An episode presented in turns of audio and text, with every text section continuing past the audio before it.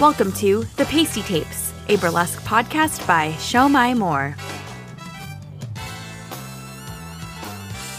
Thank you for tuning into The Pastie Tapes. I am your host, Siomai Moore, the steamiest Asian dumpling, recording today from Chicago. This is one of our pre BHoF episodes where I chat with competitors, performers, and attendees ahead of the Burlesque Hall of Fame Weekender, which takes place June 6th through June 9th in Las Vegas. We will hear from a competitor, a first time attendee, and a BHoF veteran with advice today. Today, my guest is Kiki La Chanteuse. We first met this March when she was in town for Jeezy's Juke Joint. We bonded over Italian beef sandwiches with our mutual friends Loa de Boom Boom and Jet Noir when this trio was in town for Jeezy's Juke Joint. Soon after, Kiki heard she had been accepted into the Burlesque Hall of Fame in the Best Debut category. What you'll hear today is our conversation around BHoF. We will talk about competition, BHoF prep, and her guiding mission of changing the narrative for singers in burlesque. Stay tuned for a later episode with Kiki, where we will talk more about her burlesque origin story. We chatted for almost three hours, and I love her. First, a word from Chicago producer Eva Lafiva. Are you looking for the perfect space to run your routine, host a troop practice, or just have some space with mirrors and more than two square feet to dance in? Well, guess what? We've got a space for you. Under the Gun Theater in Wrigleyville is proud to now offer a rehearsal room space that's approximately 21 by 13. It can accommodate about six to eight people comfortably, and we want you to come rent from us. Contact Eva Lefeva for more information about rental rates. Thanks, Eva. So let's jump into my chat with Kiki La Chanteuse, Bay Area singer and burlesque performer. Her life as a performer started early. She was a professional singer since her childhood and starred and performed in productions across the Bay Area. Here we are talking about how her early career, which forced her to deal with rejection, changed her point of view on competition. But it, it changed my mindset on competition. Changed it from I feel like I have to have this crown and this or this medal or this trophy or whatever it may be to it's not necessary but if i but if i want to put myself out there got to be prepared for the rejection of it. So if you are not prepared for the rejection of it you should never put yourself out there until you're in a much more stable emotional you know system for it. Because it can be very devastating to somebody who doesn't have enough gumption to stand there and be prepared to be to be looked at looked past by to somebody else. So i think for me you know when i applied for BHoF this year i actually wasn't planning on it. I wasn't going to do it.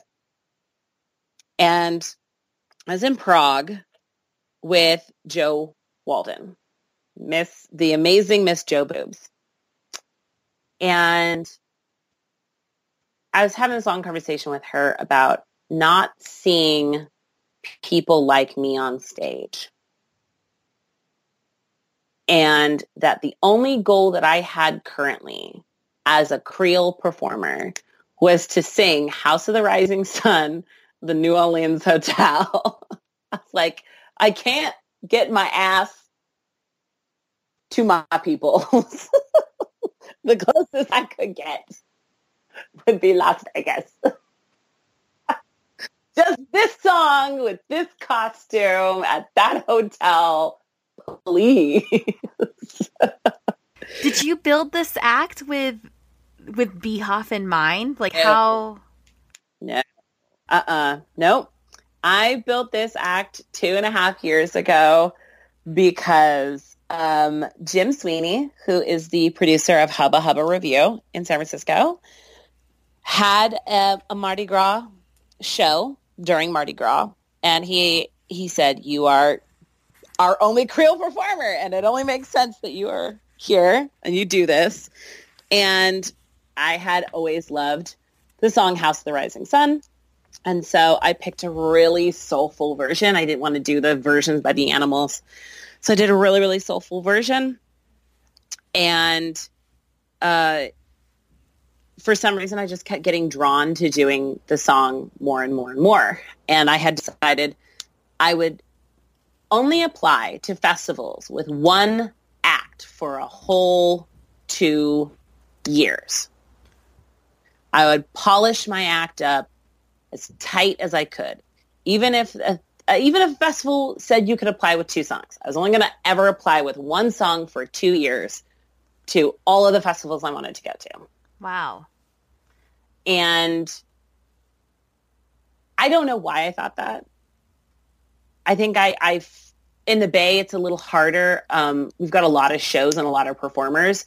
So sometimes it can feel like you need to crank out acts. And I really wanted to polish this act. I was like, you know what? This is this act's too fun. The costume's too fun. Um, I'm going to do this one. And then it started being like, you know, this is the act for that BHOF stage. I don't care if it's Thursday night. That's, you know, my whole goal was just Thursday night. Right, right. I just want to do Thursday. just, just once. So I actually applied with this act last year and I didn't get it. And so I was like, okay.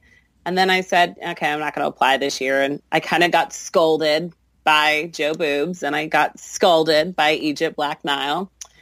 And I got scolded by my burlesque moms, both Alada Boutte and Sergeant Device. Wow, those are that is quite the stack of people to get scolded by. I I thought I was gonna get my my bottom swatted like I mean, child. if you did, like, I wouldn't be surprised. Like, oh my god, you have a powerhouse of people like behind you. Okay, I'm very I'm very very lucky. Yeah, my prep for BHOF has been a little a m- fixing the mistakes that I did the first go around. Okay, right. I mean, I think we all have that. Yeah. Okay, so are you like did you redo your whole costume um, from what I saw at Juke Joint? No, so I only did a couple add-ons to it. So at Juke Joint, you saw a different corset. Okay. This is a, a brand new corset for this particular, uh, for the act now. It is a lot more boobalicious. I am so excited. I, I am so excited to see this. What? Okay, so I have so many questions. Okay, let's keep talking about like your prep. What have you been doing? So you've you're working on the look. You've been working on the look with these upgrades and and all of that. What have you been doing like in terms of practicing? Are you just like since you found out you got in, like have you just been doing this act all over the bay or are you just like booking out rehearsal time? Like what does that look like? So I've been doing the act all over the bay. I think the only problem with booking rehearsal time out is getting a space that's large enough to rehearse for the dimensions of that stage. Yeah. So that stage is Yeah. massive, massive, massive. And so the the, the secret to me, um, I don't choreograph numbers Ooh. ever. Uh, part of it has to do with um, my brain. I was in a car accident three years ago, and so I have a traumatic brain injury. And so retaining information can be very difficult for me personally. So what I do, and it's kind of been my go-to over the last while, is is I have my set moves that I want to do. And I know when I want to do those. But getting from point A to point B is not choreographed. For me, the acts look more real and more genuine when I don't choreograph every single minute of my three and 28 second, three minute, 28 second Yeah. act. So there's, there's points that I hit every single time, um, which also makes lighting cues a little difficult Right. for me. I have to go with in a little bit more of an in general form. I'm like, do kind of this at this point, kind of make it this. What was that like? Okay, so you weren't going to apply, then you had, you know, these four powerhouse women tell you, like, what? Yeah, you are. So, what was it like getting that? What is it, an email? Is it a you check this website and it says, like, yay or nay? What is that like? What was it like? How did you feel? So, you get an email and it says that uh, results are in and you have to log back into the TruePit system. And in the TruePit system pops up this little notification and it and it lets you know. And I was sitting on the couch with my husband and I just kind of shot up the, out of the couch and I was like, what the fuck? What the hell is going on right now? And he's like, what's wrong? right. Like prepared for you to like, yes, yeah. Yeah, just he's be- all ready. Right. He's right. all ready. and uh, I, I just remember I started pacing the length and width of my house. Like every room, like I walked from my living room to the back of my bedroom and then I paced my bedroom and then I came back in the living room and then I went to the kitchen. I paced the living room. I was like, wait a minute. okay. Okay. Yep. Yep. Yep. This is, yep. This is, yeah. Okay. It's, yeah. Oh boy. Okay. Um, well, and I just started calling. I, I called Sarge first, and she was in Paris, and I forgot that she was in Paris. So it was two o'clock in the morning, and she got the phone call, and Right. and then I called Egypt. And then I called Jo and I said, oh my God. And she gave me beautiful words of advice. And uh, I couldn't call Alada because she was in the middle of doing Beach Blanket Babylon. so I don't want to bother her. And then I called Jim Sweeney. And one of the reasons why I called Jim Sweeney was he was the first person to ever allow me on a stage for burlesque and he had told me about two months into me doing burlesque, he goes, you are going to be too big for the Bay Area. He goes, he, and he called it. He said, you're going to travel. He goes, you're going to travel. He goes, you're not, he goes, you're not going to be in the Bay Mhm. for most of your performing. And then I called my mom and my parents were very sweet and very supportive, but they had no clue what the hell I was talking about. so, did you have to explain like the lore of BHoF while you're trying to be really excited and get them like hyped up for you? It was bizarre. I had the phone on speakerphone. Of course, my husband knew how important this was and stuff like that for me. And and I I was like, so mom, it's like the biggest event in burlesque. And she's like, okay. I'm like, no, you don't understand. Good job, sweetie. He's like, I'm really happy for you. And I'm like, oh, okay. Thanks, Mom. Thanks, Mom. I'm, I'm happy too. Right. So that, I don't think it really, really fully hit me that it was happening and I really was doing this until about three weeks ago. Okay. Wow. Yeah. I kept myself pretty well distracted Yeah. with just in general BHoF stuff. Um, you know, doing the having to redo parts of the costume or add on parts of the costume kind of kept me really distracted.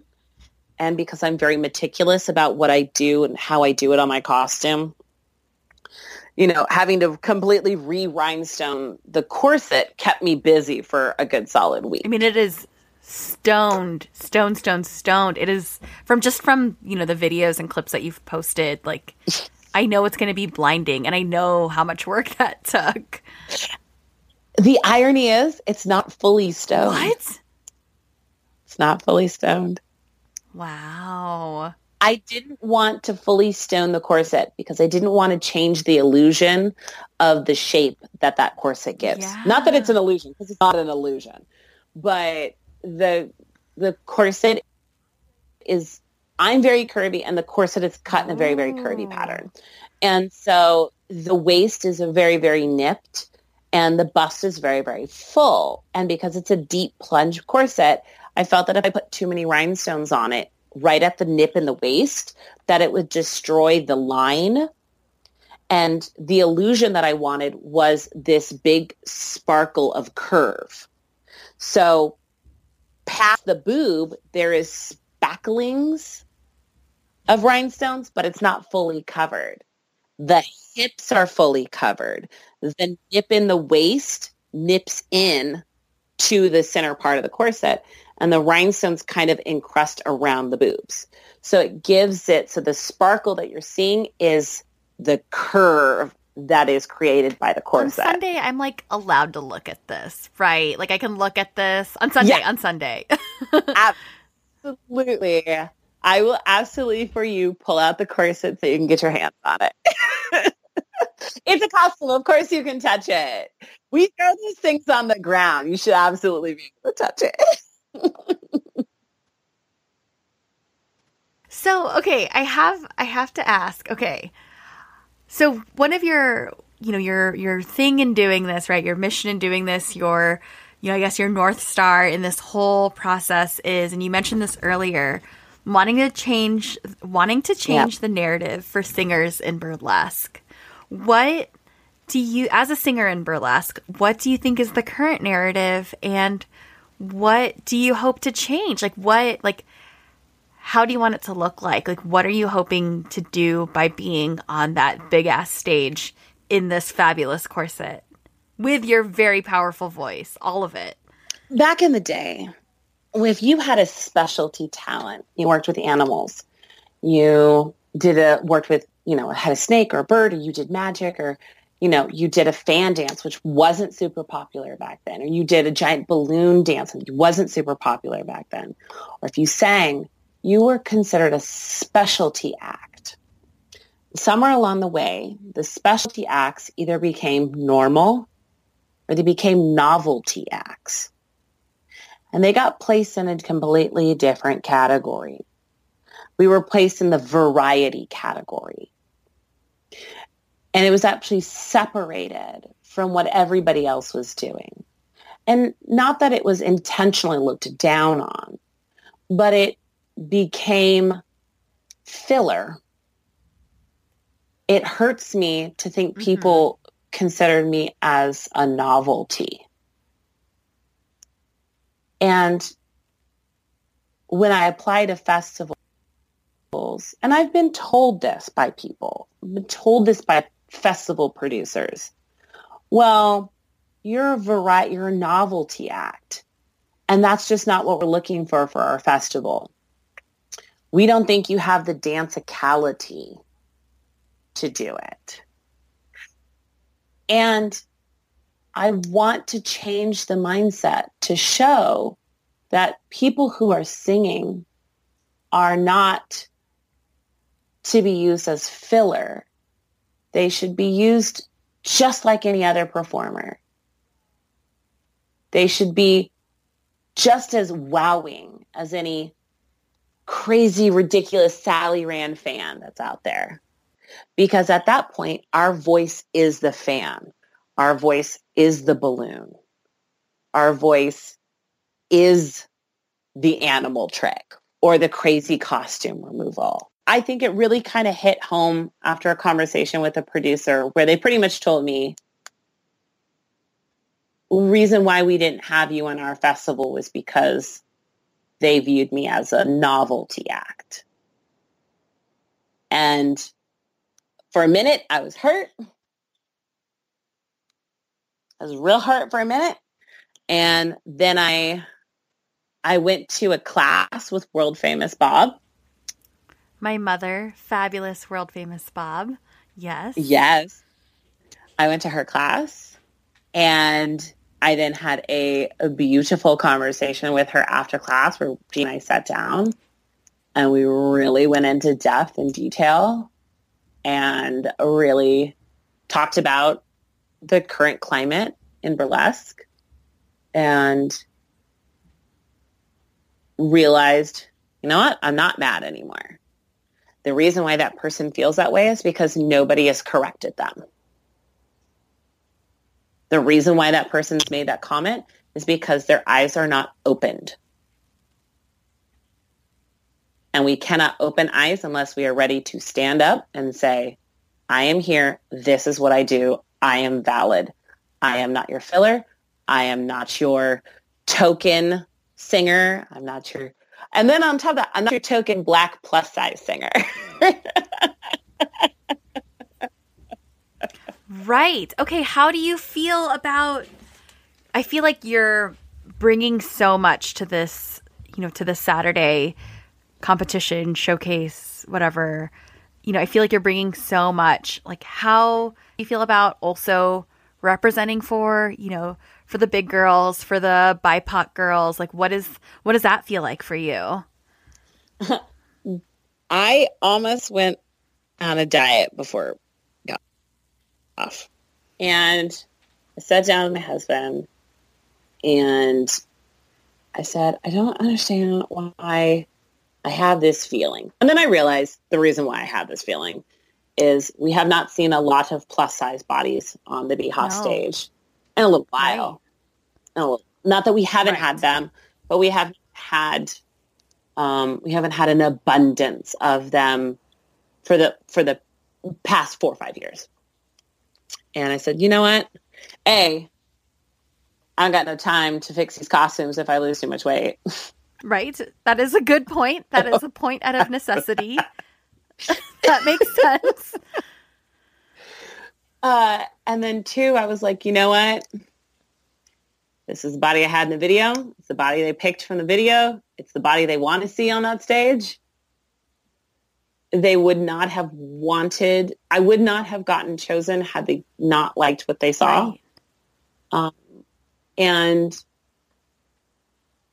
I am sick and tired of feeling like I have to fit the mold for burlesque in the mainstream. Not that that's what's going on currently on our personal community, but the mainstream ideology of it. And, you know, one of the reasons why I almost didn't apply was I didn't, I mean, we haven't had a plus size queen in a long time. Like, okay, well, I have to get on the stage once to compete for queen. right. We can't have a plus size queen if there's no, you know, plus size people in the debut like category. Like that's that's just how it works. I know that if if I do this, somebody else out there will have at least enough courage to apply that may not have applied. They may not get in. They may not get in for a long time. I mean, they could, they could, you know, and that was the thing. I was prepared to never get into BHOF. As long as I applied, I kept the opportunities open. I was like, you know what? Eventually they'll get sick of me fucking applying and they'll just put me on that stage to get me to leave them the fuck alone. that makes sense. That's a that's like I think that's a reasonable thing to do. I know a lot of performers do it that way, right? They have their act that they're going to keep trying and you know it only took two tries for you. If I ever have the courage or when I have the courage to apply to BHOF um when I'm ready, that's what I'll do. Just give them give them one over and over and over, over and over again.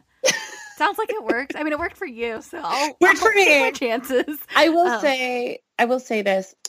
I think this year is a year of a lot of firsts. I think the the variation on what we're going to see on the stage is crazy.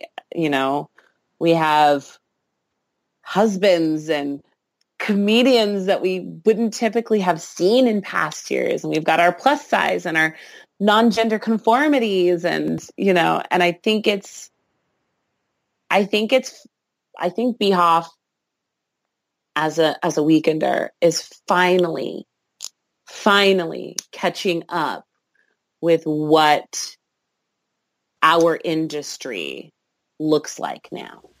And I said, and I, I just think it, it, it says a lot for the people we have that are working very, very, very hard to change boundaries and narratives and push people to feel uncomfortably comfortable in themselves. And I think that it will allow for so many more individuals moving forward to feel as if they absolutely can apply rather than feel like they can't because they haven't seen X, Y, and Z. You're a part of that. Just a little bit. gonna be it's gonna be a beautifully epic year. I I think it's gonna be I think it's gonna be one for the record books for sure. Okay, Kiki, thank you so much for being on the Pastie Tapes with us. This was such a beautiful conversation with so much insight. You have shared so much about your process and your journey. I learned so much in this call. Um, tell me, where can people find you on the internets or support you on the internets? So I am on Instagram under Kiki La Chanteuse. Uh, I also am on the Book of Faces under the same name. You can also check out my website, which is currently being revamped, so give me a minute. It's kikilachanteuse.com. Thank you so much. I will see you so soon, Kiki. Thank you so much for having me. This was amazing, and I had such a great time talking with you.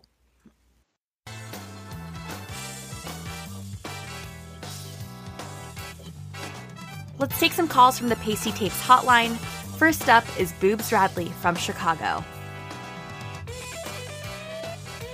Hi, this is Boobs Radley calling from Chicago, Illinois. Um, I am going to my first BHoF as well this year. Yay! Um, I am also very anxious. Um, you know, I'm, I love to, um, hang out and be with people, but I also really like my alone time. So I'm going to need some downtime. So if you see me and I'm not looking at you, it's not that I'm rude. I mean, it could be because I'm rude, but um, it's probably because I'm just like, ee, people need to be alone. Um, anyway, that was a lot more about my psyche than I wanted to share. But anyway, um, I'm super excited to see Team Chicago uh, up on that stage, uh, especially Gia Lady and uh, Dahlia Fatal and Shimbaboo. And I know Tila Von Twirl is going to be there as well with all of the Zoom. I forget who else but um, I'm really excited to cheer on everybody from Team Chicago. I'm just like over the moon um, that people I know and love are going to be on that stage uh, competing and performing and showing how amazing they are and how amazing that Chicago is. Um, I am packing uh, basically everything. I'm definitely going to be over the weight limit on my suitcase. So I will be exceptionally poor because I will have paid so many baggage fees, it was not even funny.